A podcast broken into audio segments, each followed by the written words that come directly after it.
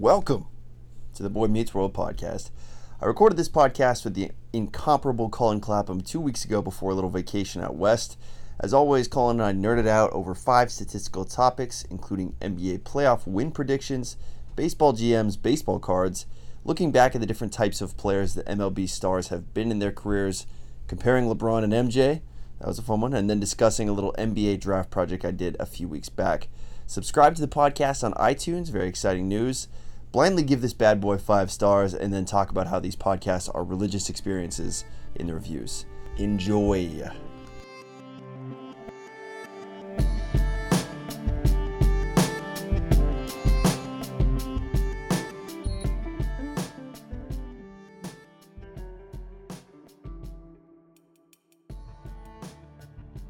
All right, I'm back for the June edition. It's three months straight. I mean, three months is uh, it's a committed relationship. I That think that we're in. That is. Yeah. I don't know what the the flower type is for that, but So I think it's the wood. It's The the, the wood or, or like the the cardboard yes, Yeah. fair, very cardboard fair. anniversary. I'll take it. Uh, the third month of Colin Clapham and I's uh, stats podcast. So it's going well.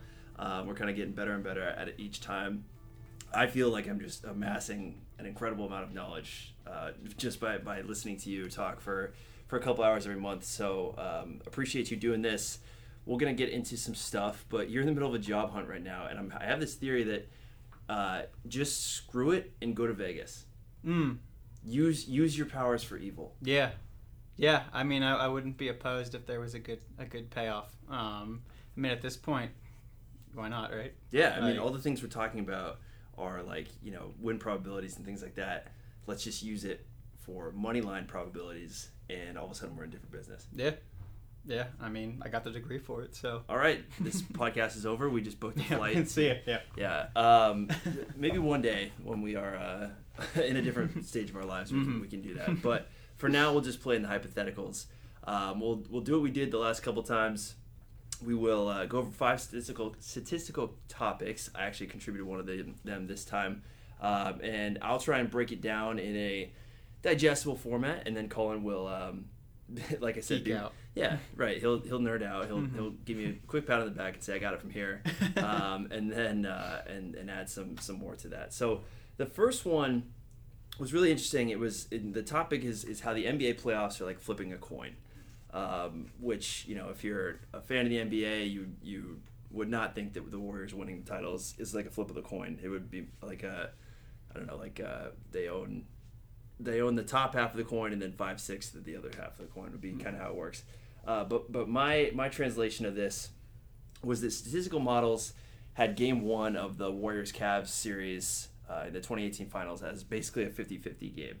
Uh, but then those odds changed slightly despite very little about the components of the of that game one changing. So game two's odds are very similar to game one's odds to game three's odds, even though it's the exact same two teams playing which connects to the whole idea of uh, the gambler's fallacy, which states that a gambler is incorrect to assume that after flipping coins and they get three heads in a row, they're incorrect to assume that tails is next uh, because you know you're due, or you're also incorrect to assume that heads is next because you're on fire. That the odds reset every time. Um, but you know whatever the odds of game one are should be similar to everything uh, for the rest of the games. So so why did those odds change from game one to, to game two to game Mhm. three?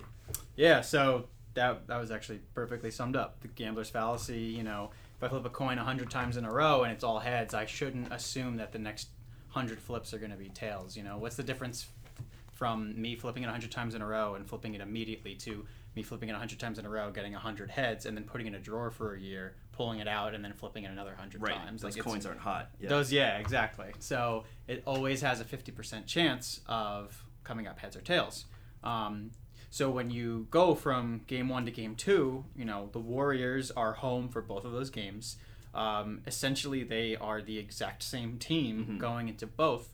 But in game one, the site that I was looking at uh, is a blog called Inpredictable. Um, and I'll just put a disclaimer at the top here that the NBA is not one of my stronger bases of knowledge. You're coming to the dark side. Though. I am coming to the dark side. I'm trying to expand my horizons. Um, so two or three of these topics are NBA related. There yeah, we go. So we got him. um, I'm uh, I'm uh, definitely getting my feet wet here. So, um, but for all intents and purposes, game one and game two, you have the same two teams playing on the same court. Yet in game one, Golden State's probability to win is 49.4 percent, and in game two, their probability probability to win is 52.3 percent.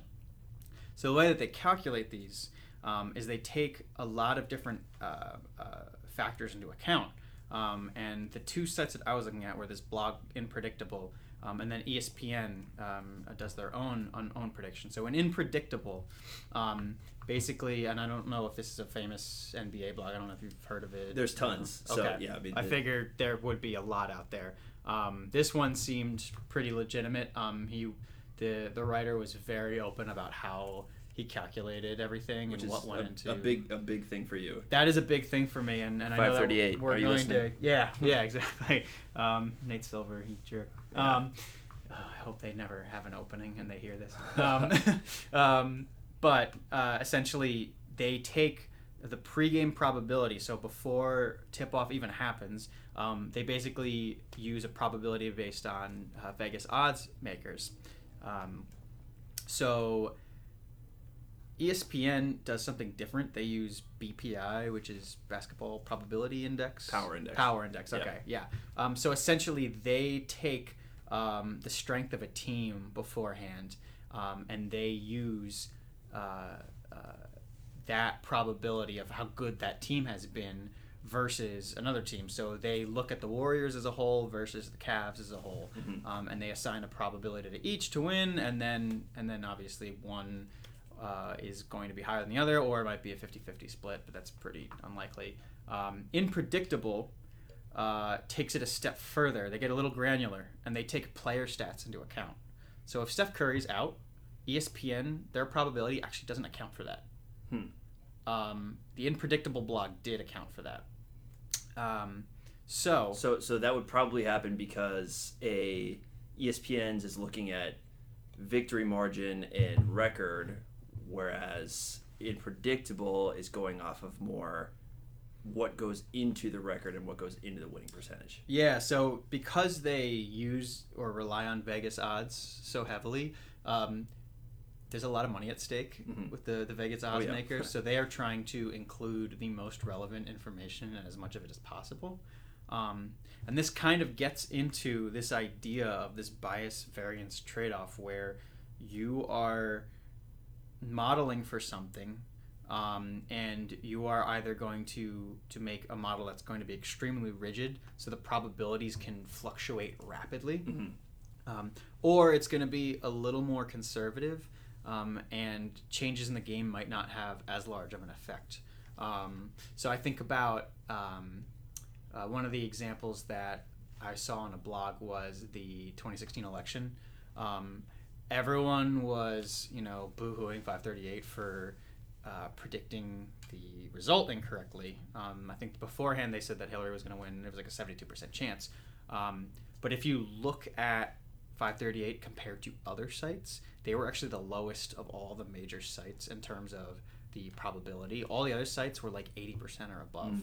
Um, so there is this bias variance trade off where if I make a model that you know is more of a wiggly line and if i'm looking at probability throughout a game second by second of you know they base it on like you know, who has the ball what the score is how much time is left Mhm. um, something like unpredictable that might use a more granular approach might have a more wiggly line espn might look more like a straight line throughout um, And it does. If you look at ESPN's kind of uh, win probabilities live, there, you don't see the. It's not a heartbeat. It's kind of a just a like a almost like a sales graph. hmm Yeah, Yeah. exactly. They they are they are trying to um, basically account for variance. They don't want their their charts to be biased uh, too much. Um, so the the knock so it's, it's called using you're using a quadratic model if you're using a more flexible line. Mhm. Um, and the problem is that you are basically fitting a model for outliers. So you are trying to connect all the dots in a chart, Mhm. um, and by doing that, you're kind of assigning the same weight to a very ridiculous value as a more common one. Okay. Um, so essentially, you are overfitting is is the term that Makes a lot sense. of statisticians use. Um, so you want to, you know, there are a lot of different methods to fit a regression line. Um, linear regression is the one that's most common that a lot of people know about, and essentially, you're just taking the mean. You're drawing a line that you know the points are equidistant from each on the below and above Mhm. um, when you're drawing that linear regression line and essentially you're just trying to take the average of of those points over time Right. um, so ESPN is essentially doing it's not linear, but it's more linear than certain blogs like Unpredictable. Got it. And I think that what my first reaction when I saw that these numbers that you pulled, seeing that Golden State was a 49.4% favorite, considering everything that we know about that series and how it ended up being a sweep, and that Yeah. was largely the result that should have happened based on the talent on the floor. I was wondering how, you know, where where did you get this statistic that would tell you that it's 49.4? Because, uh, in my opinion, the only thing that would tell you game one of, of Golden State and Cleveland is a 50 50 is something that a statistic couldn't take into account, which is kind of the, the strategic elements of that series of how, you know, for Cleveland, getting game one was such an important task, and, and doing that would be was their one chance to flip the series. And when I say Cleveland, I mean, you know, LeBron, and hence the 51 8 and 8 effort that he gave and was able to, to, to was just playing much harder than he was in any of the other games. Um, so why do you think that that a granular prediction model would favor would give so much more credence to a, a team that was such an obvious underdog from a qualitative perspective than maybe BPI because I would I would imagine that ESPN would have that game as much more of a 60-40 Golden State than a 50-50 like Unpredictable had. Yeah, and, and the the other crazy thing about that is Golden State was home in game one, Right. which makes you think that that would push you even higher. I I um I was reading something today actually that was saying how um, the idea of this this home favoritism, like this home court advantage, is actually so overblown Mhm. that in reality, um, I've I saw as low as being at home only adds like 0.8 points to the home team's score. In what sport? Uh, basketball. Okay, yeah. Yeah, which is, I mean, they they the the dimensions. There's a very Mhm. clearly defined dimensions Yeah. in basketball more so than basketball or, you know, I don't know how it is in hockey or anything else like that, but um, baseball uh, is the one that I think of in terms of, of dimensions and parks and, Mm-hmm. and, and things like that, or even like the turf. Um, but yeah, no, it, it's honestly like I was looking through how they built this model. Um, the four main variables that Unpredictable uses is what what quarter you in, how much time is remaining, the score differential, and the possession indicator. And obviously, at the beginning of the game, you don't really have anything to base that off of. Um, so they were they were again they were using these Vegas odds.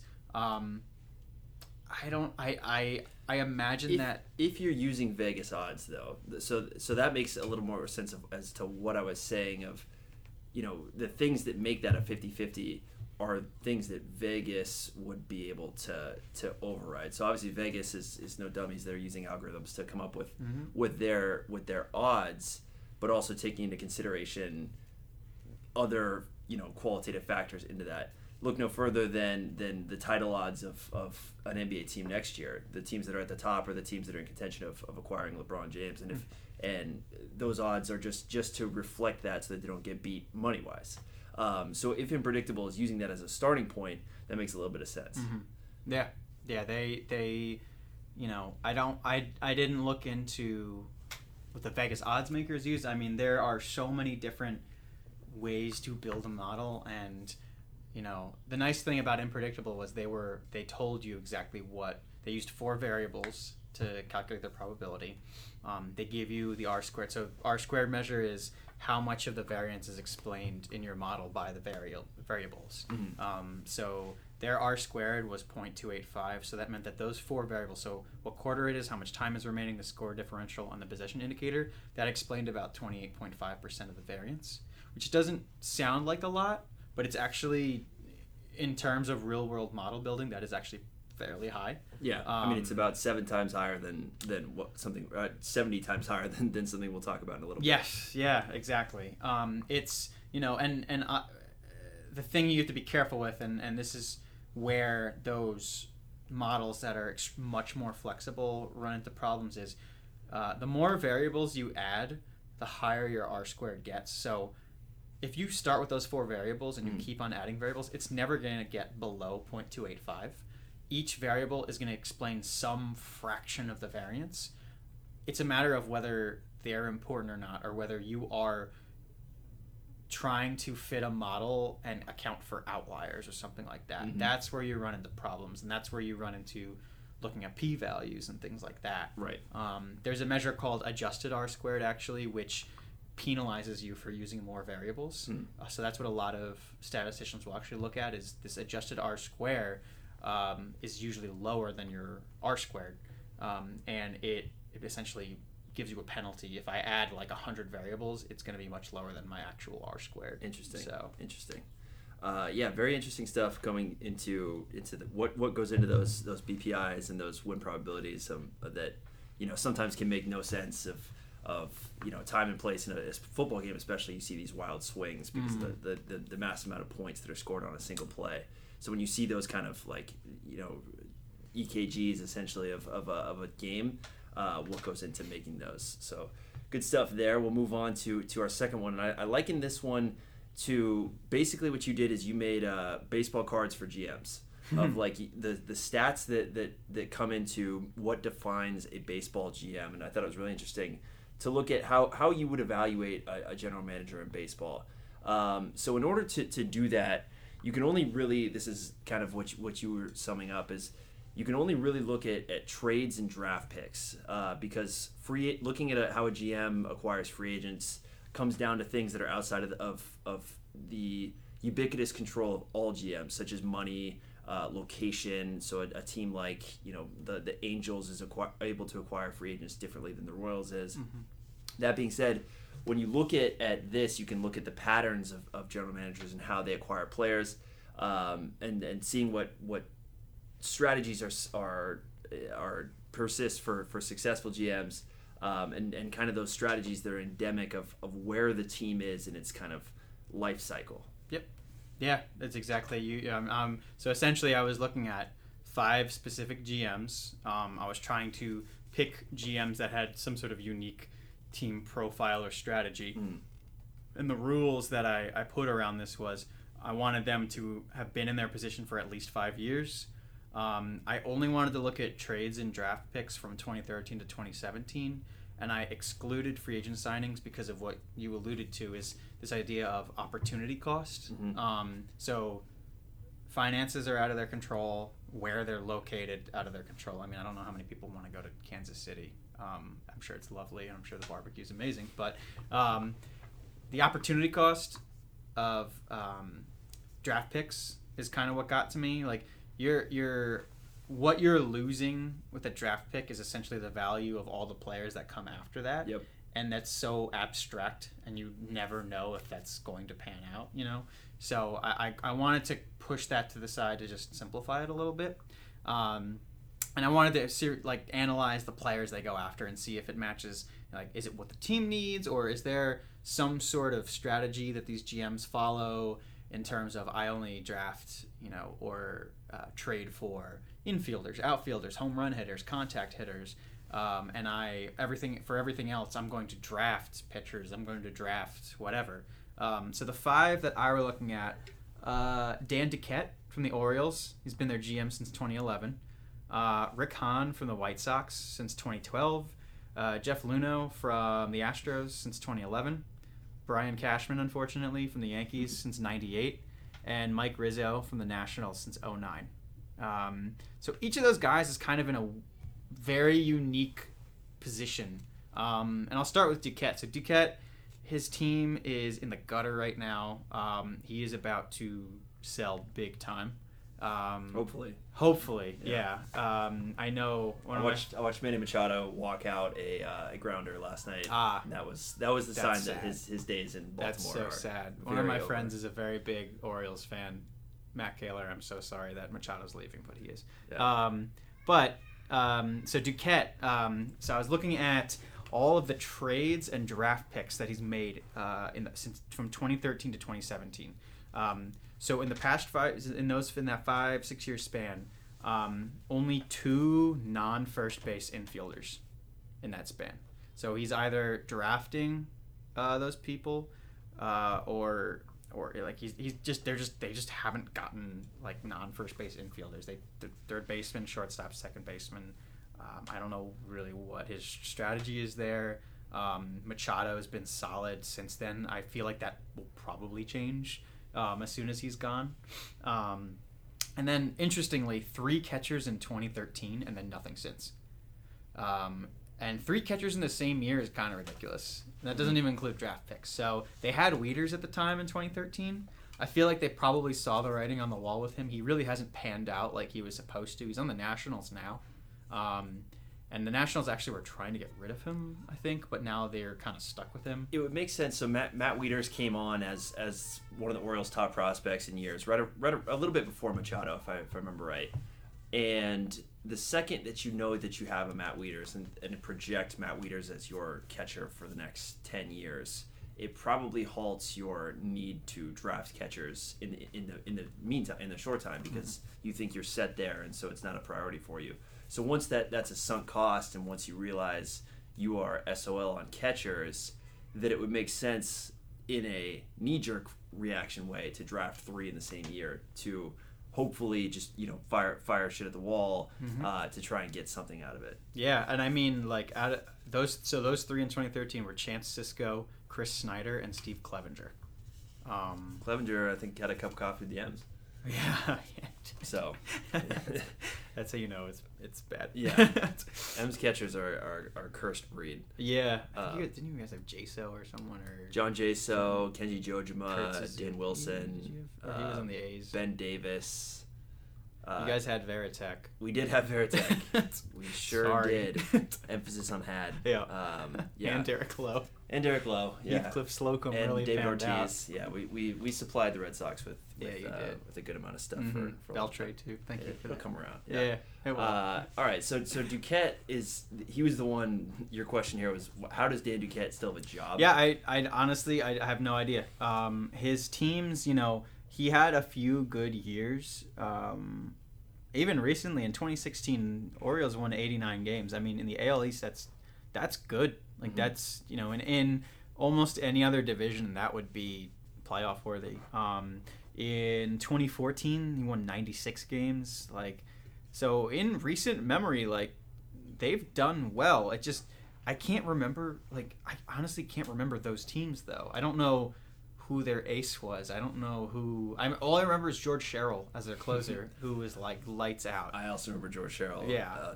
another former M. Mhm. Just salt in the wound here, but Yeah. uh, yeah, I think the the Orioles have had problems with, with their pitching staff for, for a long time, and, Mm. and Camden Yards is not a, a great place to pitch in. So No. it's it's a hard situation to to draft well into, but I mean you, you got to do it. You take the job, and, and Yeah. I mean it's it's up to you to figure I it out. mean, they after that. famously gave away J- Jake Arrieta for pretty much nothing. I had no idea.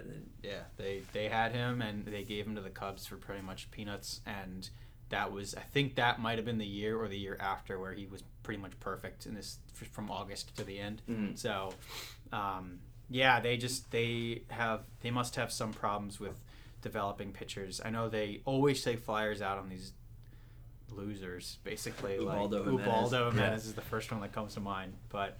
Um, but yeah, no, it's it's it's interesting. He's in a very he's in a very interesting spot where he is in in the pits right now, and he's Mhm. got to rebuild completely. So So there's a couple of GMs here that are three of them that are I think in a similar position in terms of how they they are either currently rebuilding or how they have rebuilt. Mhm. Brian Cashman is a tough one to, to include in this if, if we want to use record as a uh, as a as a measure of, of Mhm. success just because you know we want to say free agents aren't a part of this and how we evaluate GMs uh, but free agents are are how the Yankees can make I mean not not in recent years but um, but certainly are something that that are uh, exclusive to the Yankees in terms of the, their ability to attract free agents and to go out and get a Giancarlo Stanton. They kind of have Uh, well, they have a mole as the as the owner of the Miami Marlins. That also Mm, helps. yeah. Uh, but the three guys are, are Jeff Luhnow from from the Astros, who obviously has built uh, a power. Mm-hmm. Um, if we're talking about about Mike Rizzo, who took the the Nationals from from just a uh, basically upstart team into into kind of the perennial NL East favorites, and then and then uh, Rick Hahn from the White Sox, who's who's kind of probably a year or two away from being where Houston is. Uh, I think with those three, my question is, can you kind of create profiles or personas of how how to bring a team out from from the dumps into into what they are? And I think that all three of those are either doing it or have done it in different ways. You talked about how the Astros drafted a bunch and just sat on it. They didn't they didn't trade out. They didn't they didn't they didn't try and upgrade from anything they have. They, they had a bunch of crap years in a row, sat on all that talent, and then and then the White Sox are kind of doing acquiring that talent by taking other people's trade assets um, in the process and saying, "Hey, we'll hold on to this bad contract if you, you know, throw in someone on top of that." And then the Nationals, you talk about how they hit on some generational talent. You get Strasburg, Rendon, and Harper within I think a four year, four or five year span. That's that's a core of a team right there. Um, and then you just hold on to that and you meticulously acquire whatever it takes. You know, relievers go out and get a, a, a Max Scherzer to hold on to that because when you when you hit on that talent, you can't squander it. Um, so I think that if you're talking about teams at the top of the draft that have to be faced with this decision of how do we get back to being relevant for a long time, I think those three are profiles of, of how to get it done in different ways. Yeah, yeah. I mean, like you said, the Astros uh, in that time frame that we were lo- I was looking at, um, eight transactions of a trade or a draft over a six-year period or a five-year period versus Cashman and the Yankees made 24, I think. Um, 24 not including free agent signings. So that in- wouldn't include someone like Chuck Giancarlo Stanton. Um, you know, and and eight of those non-free agent signings were non-first base infi- non-first base infielders post Jeter. So it's kind of like Cashman is taking advantage of a situation of being in New York, having a lot of money. Um, he is plugging up holes where he needs to, uh, and people want to come to New York. Like it's, it's a very attractive market to be in, um, and I, I don't blame them. Um, but each year for him seems to have its own theme. So it's kind of like he does things on the fly. Like his his his window. I think his view is probably much shorter. Like if someone asked you what's your long term plan, Because it can be. yeah, Yeah. exactly. Like they have a lot of money to throw around, and and that's perfectly fine. And you know what he's doing with it obviously has made this team extremely successful since '98.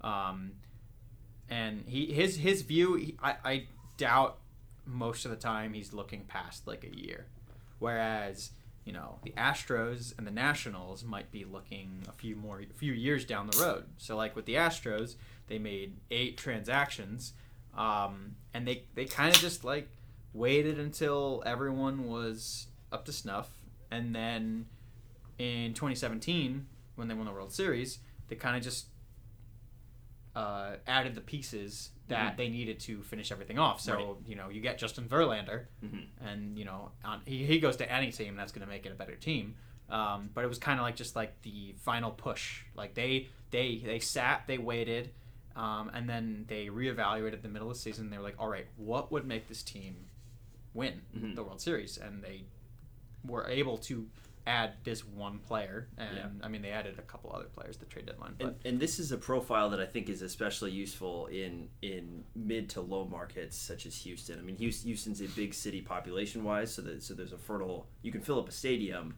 but there's not people clamoring for baseball. There's people who are much more interested in, in who farted in a Cowboys training camp Mhm. than than anything that happened in, in an Astros game. Yeah. So, or I guess Texans, but it's probably Cowboys. Um, so if, if you think of it like that, and so so a team who's going into the cellar now, you talk about. I mean, the Padres have been there forever. The you know the Mets are kind of looking at this situation, but it doesn't really apply to the Mets because the the Mets are in a market where you are going to get lambasted. And you know you kind of you have to sell a lot more people and a lot louder voices that this is how you're going to do things than you do in Houston or you do in Chicago, uh, like they're doing, where they are bad intentionally, and then also just taking on all these talent. So that eventually you can sit in a position where you have a contending team because you have all these ta- this talent you've acquired and accumulated, and then you can strike whenever the iron's hot uh, to go make a move and- because you consider yourself one or two pieces away like Houston did. Yeah, I mean, I, I And that's the second team in Chicago. The Cubs. The Cubs might not. I mean, the Cubs.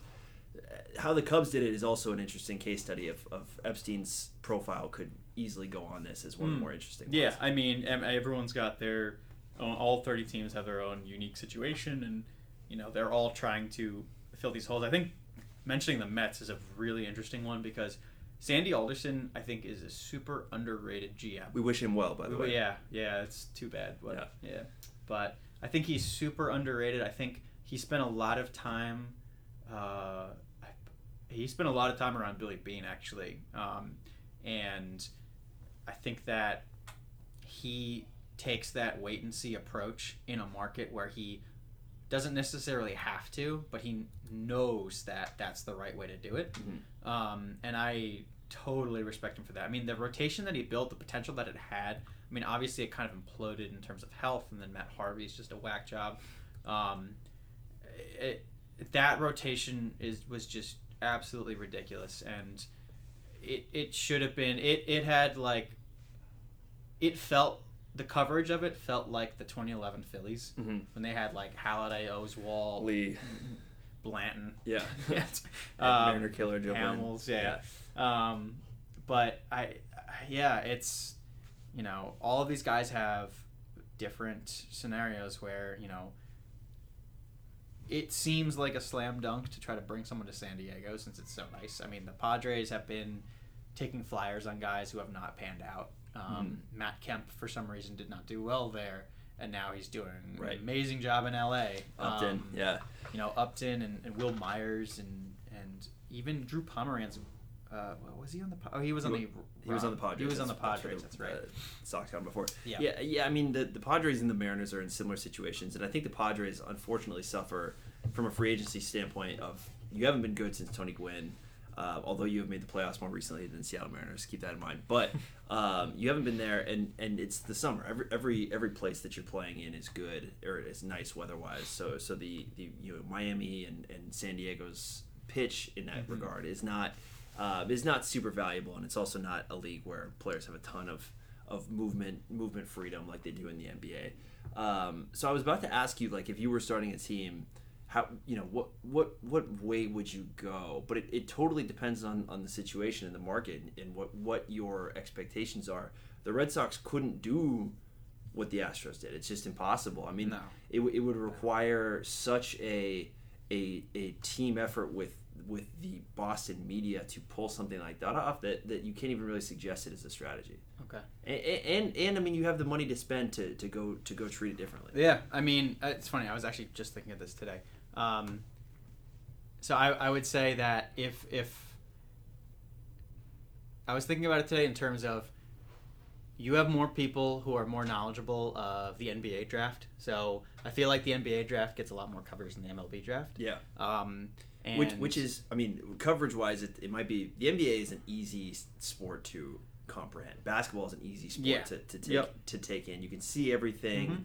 It's it the, the the nuance of just a basic understanding of the game is is very easily accessible. You talk about baseball where now there are 40 rounds of drafts or Mhm. draft picks and, Yeah. and the amount of information that goes into that distilling that into 5 minute decisions when you're picking amongst thousands of people not Yeah. not 50 or 60 like you are in, in basketball but thousands that that is a much harder ask So I, I think that um, the big thing there, and and I just I think of across a lot of sports, this is where most teams get their value. Is I won't say preying on, uh, you know, this this abstract value, this you know what if or like what what potential does this player have, and then cashing in on them being a bust Mhm. for like proven talent. Um, but I think of like Eli Manning was a pick who was who was traded from the Browns. He was originally drafted by the Browns, and then he was traded to the Ch- Chargers. Giants. Chargers, that's Chargers, right. yeah he, Um, he didn't want to play in San Diego Yes, first person ever to not want to live yeah, in San right. Diego Like, well, that's Eli. So, um, but I think of him, and I, I think of, of across all sports. I think one thing that would be super interesting was you gain you basically arbitrage with players. I think a place like Boston, if you were to trade away a JD Martinez right now, Mhm. There would be riots. I mean, he's the home run leader right now. He's he's super popular. He's he is living out his con like people want him to be here. They like him a lot. Um, there would be riots. I think where you could get away with that is if you if if you were able to like arbitrage and trade draft picks Mhm. uh, for proven talent, I think that is where a lot of the meat lies. So I would I would flip draft picks for Oh. proven talent. To, I mean, totally. If if JD Martinez was playing in in, I don't know, if he was playing in Pittsburgh right now, Mhm. and Pittsburgh's not going anywhere, and Yeah. Boston's in a position where. What, what's what's a draft pick to Boston when you have all this money over and over? exactly. And and what would be interesting about that is is that it's such a it would be such a new construct that's never been thought of because it's not it's not legal in, in baseball to, tr- to trade draft picks like that like it is in the NBA. You would have just some wild wild stuff going on. You'd have you know the Ricky Williams trade happening in in this basically foregoing an entire draft mm-hmm. just to acquire this player that would bring you that World Series because of how much that means. yeah, I mean, I mean, if you think about it, like, do you know when the College World Series happens? I mean it's right now. It ended today. Yeah, Yeah. yeah. So like, Sorry- most sorry, people Bees, but- don't know that though that it ended today. and the draft already happened. the draft already happened, and I, I bet you most people couldn't name the first pick. No. I couldn't. No, because because he Yeah. just finished high school chemistry. Yeah, right. Probably. Like, Yeah. yeah. Actually, the Red Sox were the first team in the first round to pick a high schooler, and he's a junior. There you go. So I'm kind of like, and uh, it's just it's just an impossible thing of, of you know. It's but how do you like? How can you tell if a 16 year old who can't even do calculus, like, how can you tell if he's going to pan out? I mean, a lot of these I think there have been a lot of baseball players who can't do calculus. that Yeah, true. That's very true. Fair. Um, Uh, but like, save a few, It's but- so it's such an abstract idea. But if if other teams assign this potential value to it, and you can flip that person for someone now, then I don't see why you wouldn't do that. I Mhm. mean, I'm not saying like totally sell the farm on your draft, but if you can if you can flip like I think about the Sox with like um, for Sale. They they gave up Moncada and Kopech uh, and a third guy who I don't. Know. They don't regret remember. that. Oh, not at all. Not not Sale's even a, been not even a second. awesome. Yeah. Like perennial Cy Young candidate. Yeah. Like Ask ask the Mariners if, if Boston regrets acquiring Chris Sale. Chris Yeah. Chris Sale just went through them like Mhm. like a like a like a core of the earth drill Mhm. over over the weekend and you you got that guy for for two players who weren't on your big league team. And Yeah, you know you're Boston, so so by the time Yo Moncada c- could be something, you can go get another one. I mean, but but that's a reality that exists in Boston and, and elsewhere. So and not elsewhere. So it's it's a it's I, I like this idea that we've kind of come up with of, of these profiles and how you manage teams, um, and how you how you can create wins given a situation, um, and and not just create wins, but as we talked about last time with Billy Beane, create an economy that works for an owner because that's that's really what you're asking to do. Um, in some cases, is the World Series is great. Yes, there's one of them a year, Mhm. right? And there's there's eight playoff spots. I guess we can say ten, or yeah, no, there's eight playoff spots.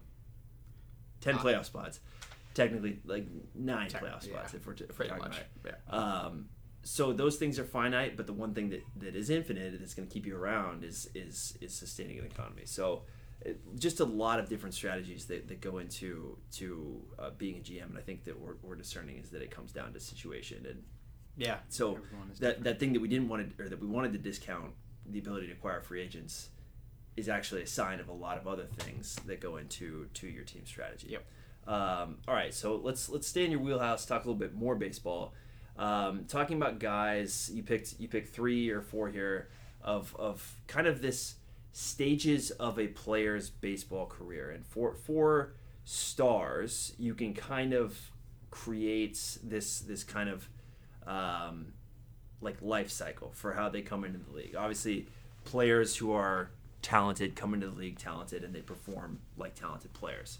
However, how everything works um, is that you get scouted, and then you know in today's baseball, you can shift to a player as a, as a who's an offensive player. You can you can you know look for certain pitches, or look for certain counts, with a pitcher that you're trying to to exploit. Um, so players usually go through these distinct phases of their career. There's the first one where they come on. It's just it's their raw talent against unknown um, hitters or batters or hitters or pitchers um, that that kind of define it.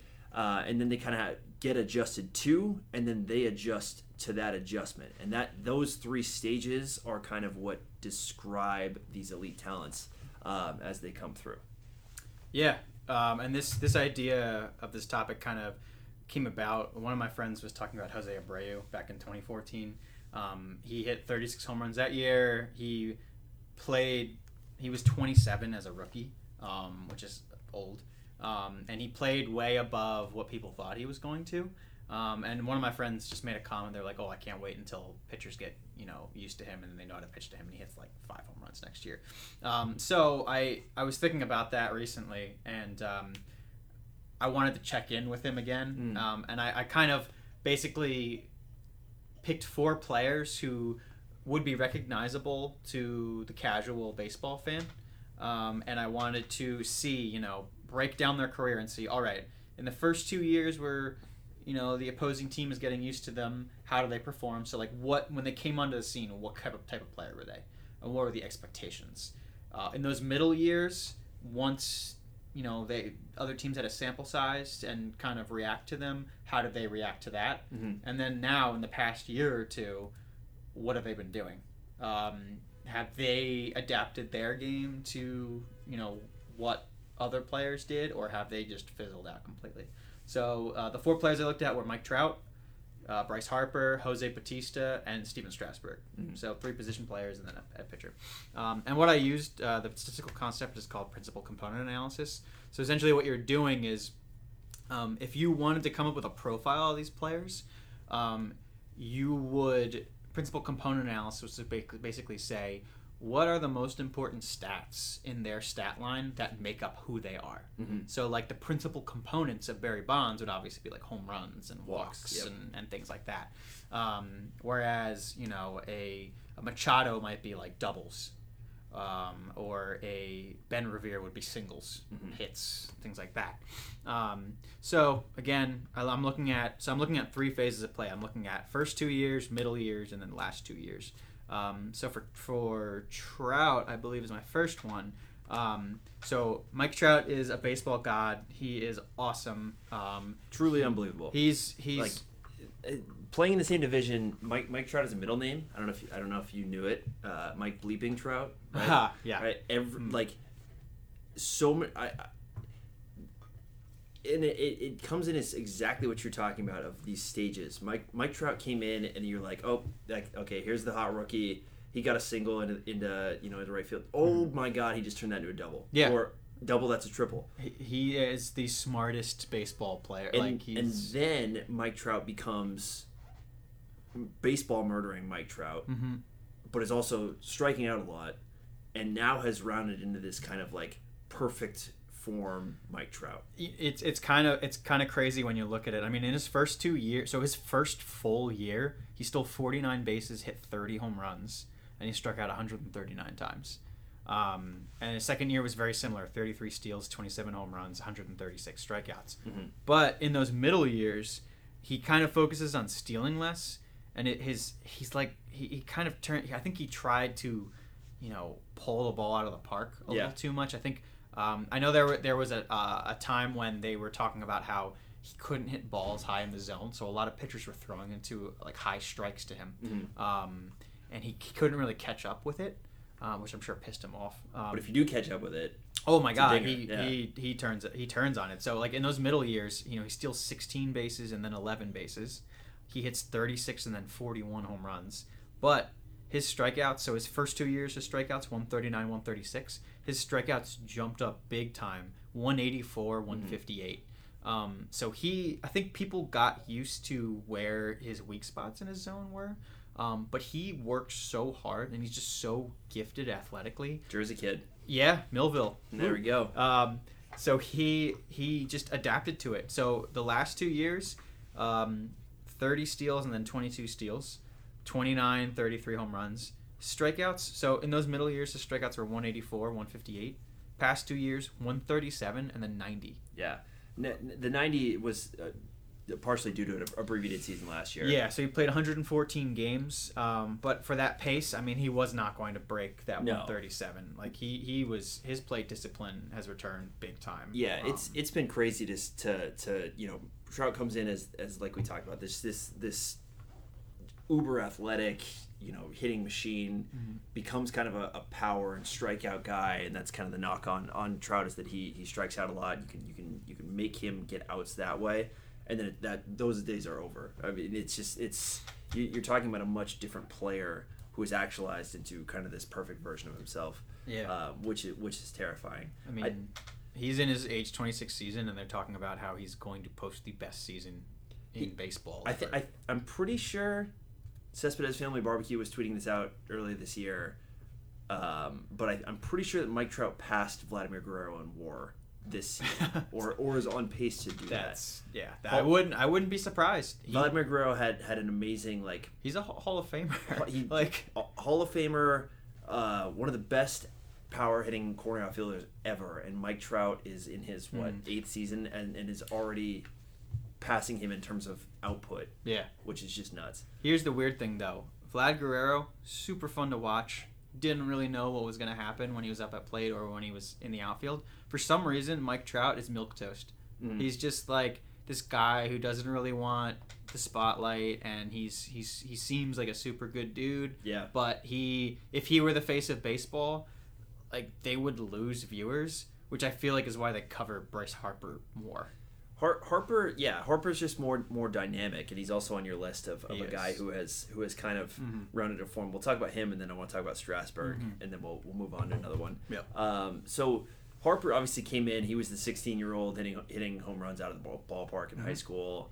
Came in with the power as a, as a reputation, um, and I was I mean, giv given what we're looking up, looking at of of you know these next winter meetings are going to be go- dominated by where's Bryce Harper going Mhm. this player that I'm looking at over his first six seasons in the MLB is not a player that I'm I'm gushing over. He's he's never had a hundred RBI season. Yeah, yeah. I, I was looking at that this morning too. It's it's crazy. I mean, he has he so he's played six seasons, three full and three partial. So he's he's kind of this reckless guy who's prone to injury. Mhm. Um, when he first came on the scene, it was he was this five tool player who everyone was like he can do it all. Um, you know, he doesn't look like he's going to hit a, a ton of home runs, but he does. Um, he did have that one MVP season where he hit. He looks like he's going to get in a lot of, of fights at bars. Yeah, he does. I'm sure he does too. Yeah. Um, especially if Papelbon's there. Um, but yeah, like he started out, he was this super reckless guy. He was he you know his stolen base figures were in the double digits. Um, but like he just kind of had a wide he spread a wide net, Mhm. and he's kind of settled into like this power guy now. Um, his triples and stolen bases have decreased. I mean, in 2016 he stole 21 bases, and that was a career high.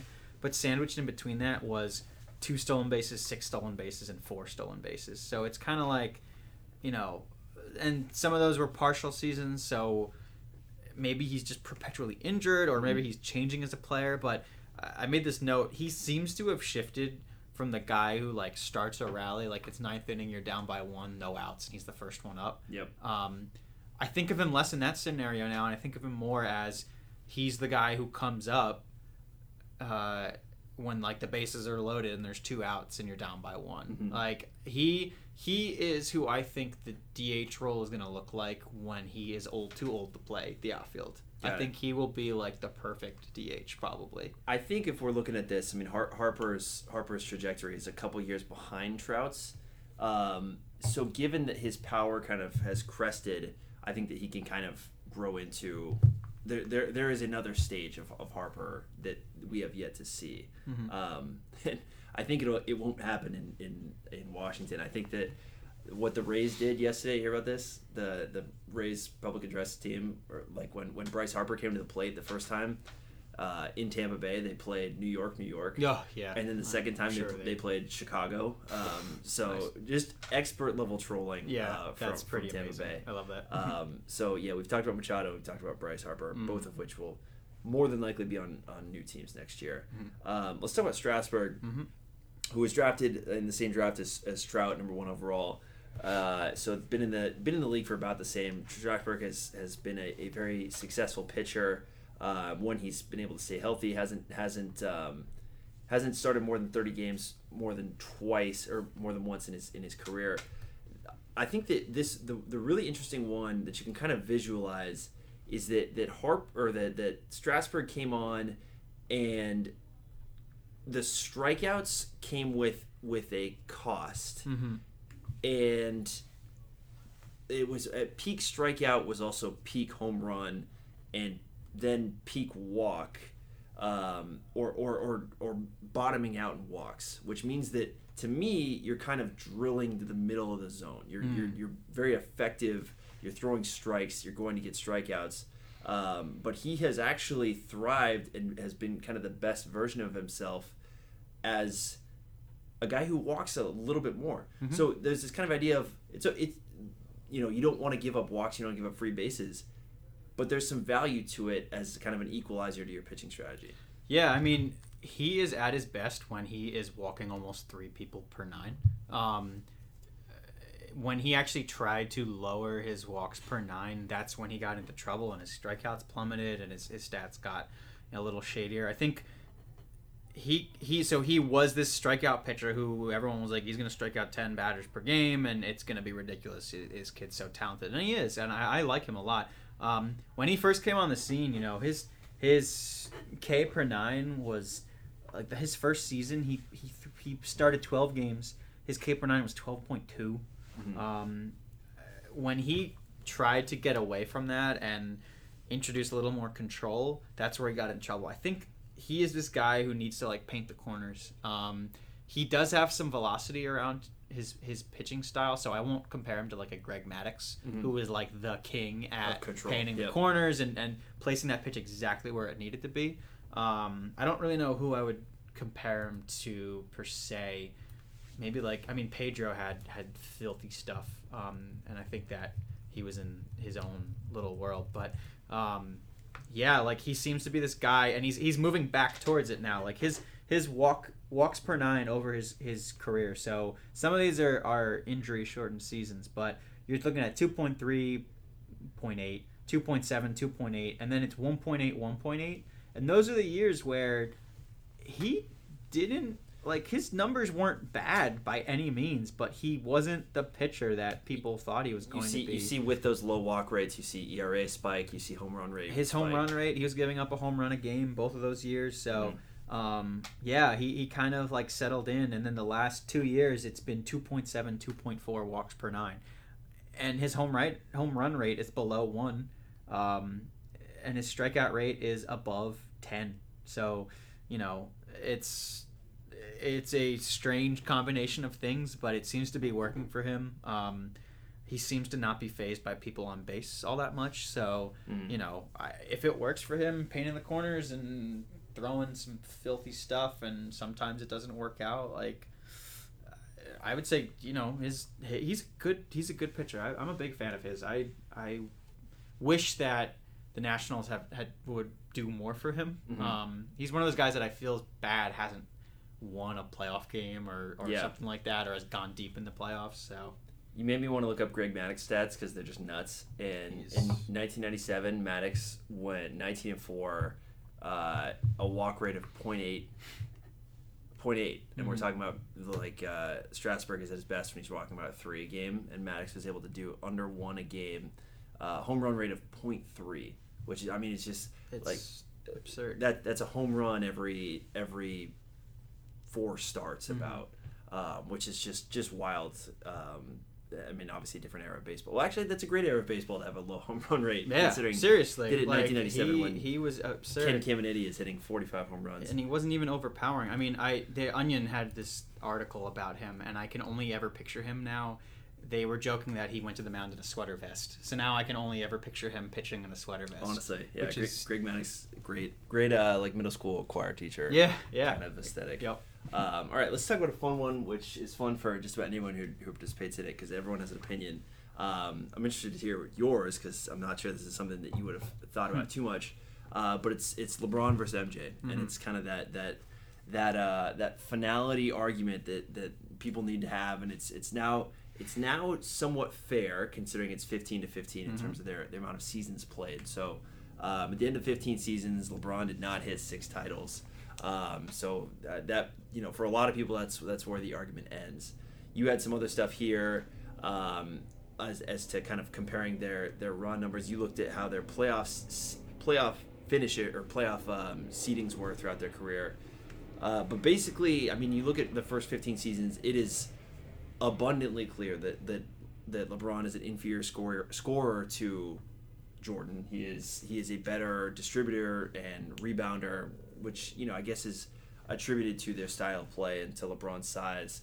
Um, but you know, six to three, and then uh, it's interesting. I mean, looking looking at kind of LeBron's uh, playoff seeding distribution, it's kind of always at the top, Mm-hmm. whereas Jordan he kind of hit every stage of being. You know, he was he was at the eight seed twice, um, a seven seed, a six seed, whereas LeBron has been mostly a one or a two seed throughout his career. So. Uh, it's interesting to kind of compare them from from that perspective too. Yeah, I mean, I I again, NBA is not my thing, but I grew up, you know, hearing about MJ, watching MJ, watching Space Jam. Oh yeah. Um, so I I definitely have heard and been witness to both of these guys, both awesome players. Um, I kind of wanted to take it from a different angle. You always hear about the raw stats. So, like you mentioned, um, over the 15 seasons, LeBron has the better winning percentage in terms of teams he's played on. He has more minutes. Um, Jordan has more points. Jordan has more points per game, more steals per game, 50 point games by a huge margin. LeBron has more rebounds, assists, and triple doubles. Um, what I was looking at was where their team finished uh, the regular season uh, in terms of, again, the seeding. Um, LeBron's teams, so 10 of his 15 teams have finished first or second, whereas only six of Jordan's have. Um, I, I will not say one way or the other how I, I do have an opinion, but I won't say out loud what I think. I think I think you need to. I- but but but what I will say about this argument is that if you go if you go just on numbers, I it's it's it's very very hard to, to pull to You- pull LeBron. You could, you could find a way. It To, requires some cherry picking. Yeah, I mean, you, uh, you if if you tried hard enough, you could find a way to say one or the other who's better. Um, again, that variable selection. Like if I, if I built a model that only looked at rebounds, assists, and triple doubles, then Right. LeBron would be the better player. Mhm. Um, and how do you weight all like how do you weight rebounds over assists? It's kind of like you know what you know what's more important. I think it's very it's a very interesting thought exercise to think of. Okay, in relation to how good my team was, what did I make of that? Mm-hmm. Um, Yep. I mean, LeBron has been on some really good teams. I think when I when Jordan was at like the height of his career, I was like between the ages of maybe like three and eight, Yeah. something like that. Right. So uh, I didn't consume as much media as I do now. Um, you like LeBron, King There also wasn't as much media to be consumed. That's very true. Yeah. Um, but you hear about like King LeBron and you know whoever he is going to be courted so hard this offseason it's going to be ridiculous. And he claims he doesn't want a big big show of it, but you know he had an entire It it's the decision. It is an inherently big show. Yeah. So, um, so yeah, like it's it's interesting to when you put it into that perspective of the people around them. Like Mhm. if if somebody built this team around you and expected you to win, like what did you do with it? Um, and I, it's not a knock. I mean, LeBron did a ton this Yep. postseason. Like he he did so much, and you know they still didn't win a game. Um, I think it comes down to if you look at the, there was only four, mm, six times in LeBron's career where he was had a championship caliber team around him, and it's it's the Miami years, all four of those, and then I would say one or two of the Cleveland seasons, including the year, year that they won. So that so. Um, but if you if you're talking about who was there for the final for for the finals, because obviously LeBron's first year, Love in, back in Cleveland, Love and Irving aren't aren't there for the finals. Mhm. So it comes down to it's about five or six times that LeBron's team was a championship caliber team and three titles out of that. But I think it, when we're when we're kind of diagnosing it from a team building perspective of the Bulls, how they organically created a, a, an ecosystem around Jordan versus LeBron. LeBron's first eight years were spent in Cleveland.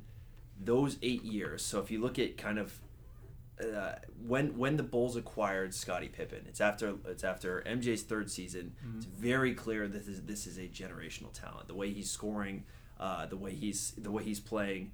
Uh, the Bulls go and get Scottie Pippen. They, they, they trade for him after from the Sonics. After LeBron's third season, you don't draft Scottie Pippen. You don't go and get any of that.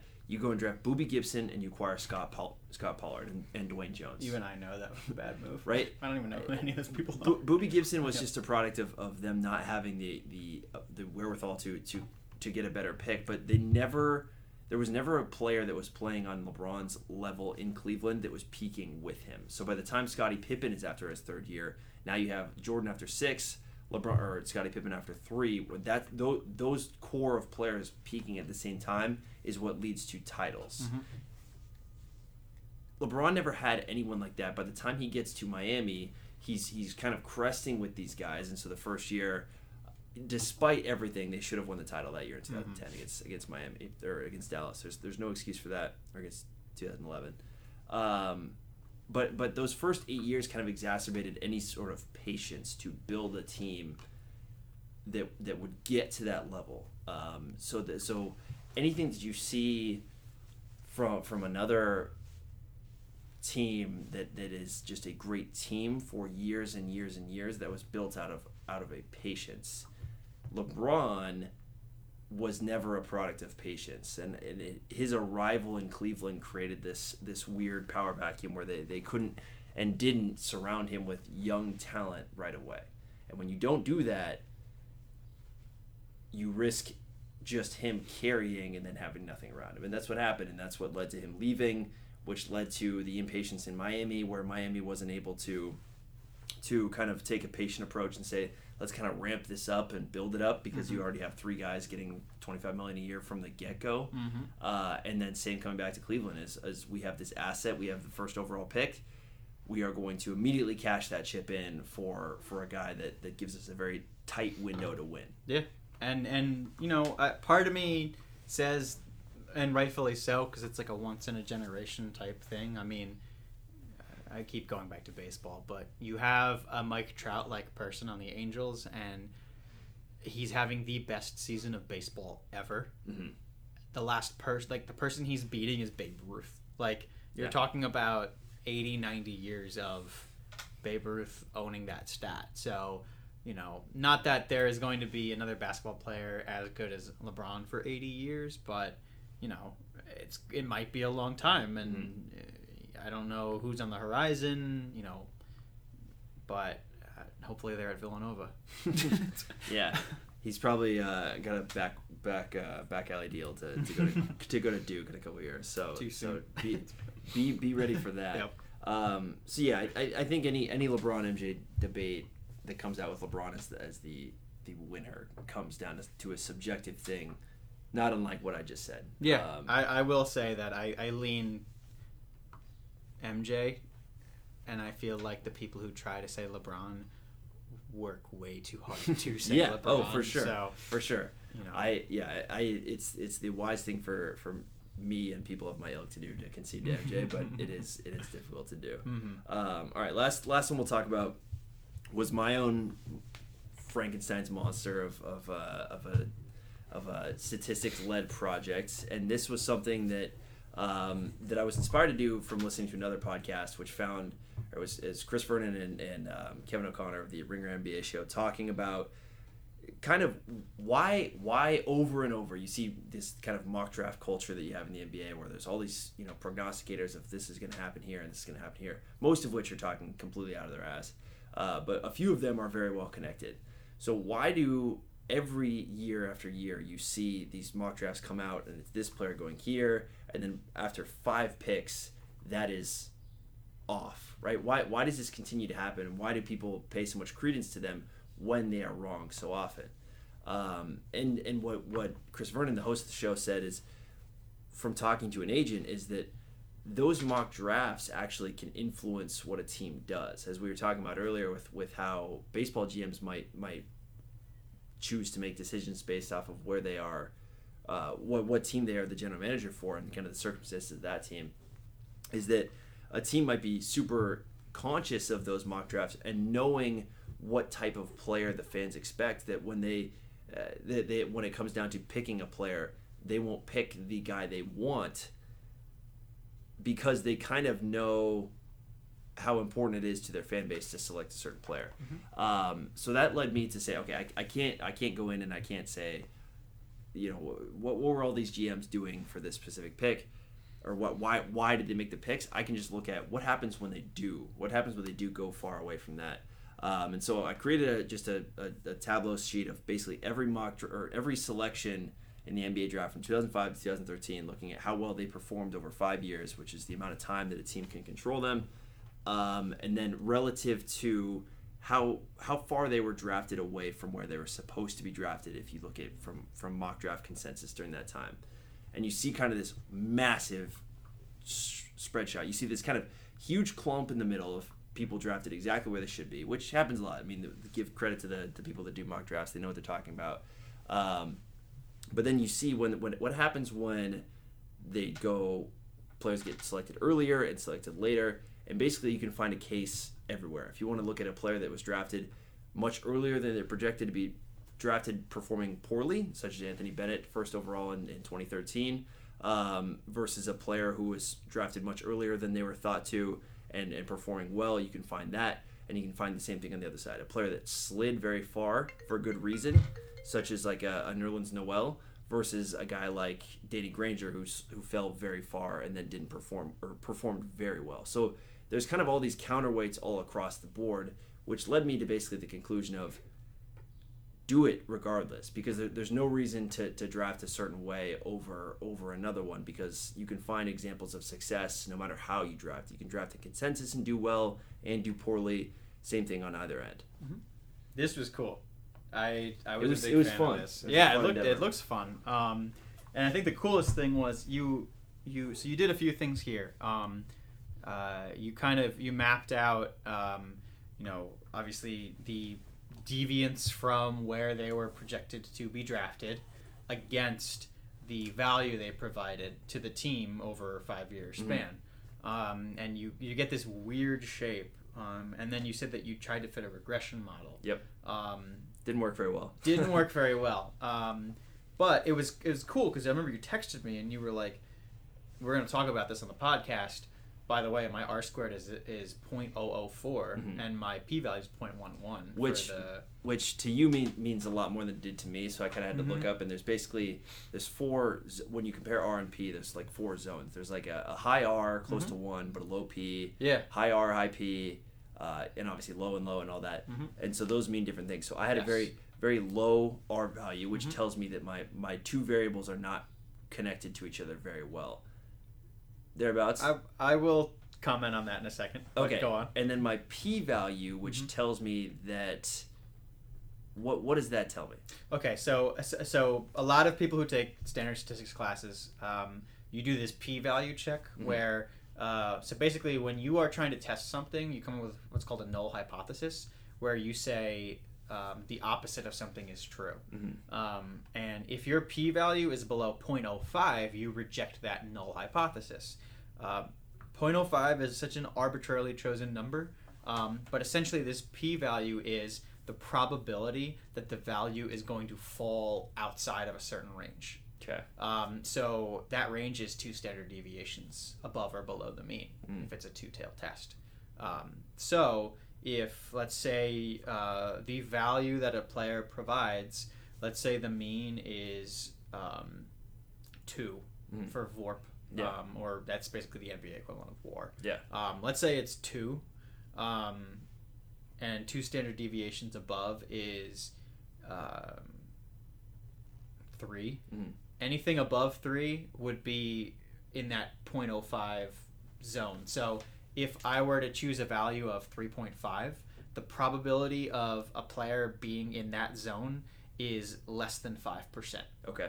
So essentially, what you're doing is you are setting a cutoff of how comfortable you are that an outlier could exist. Mhm.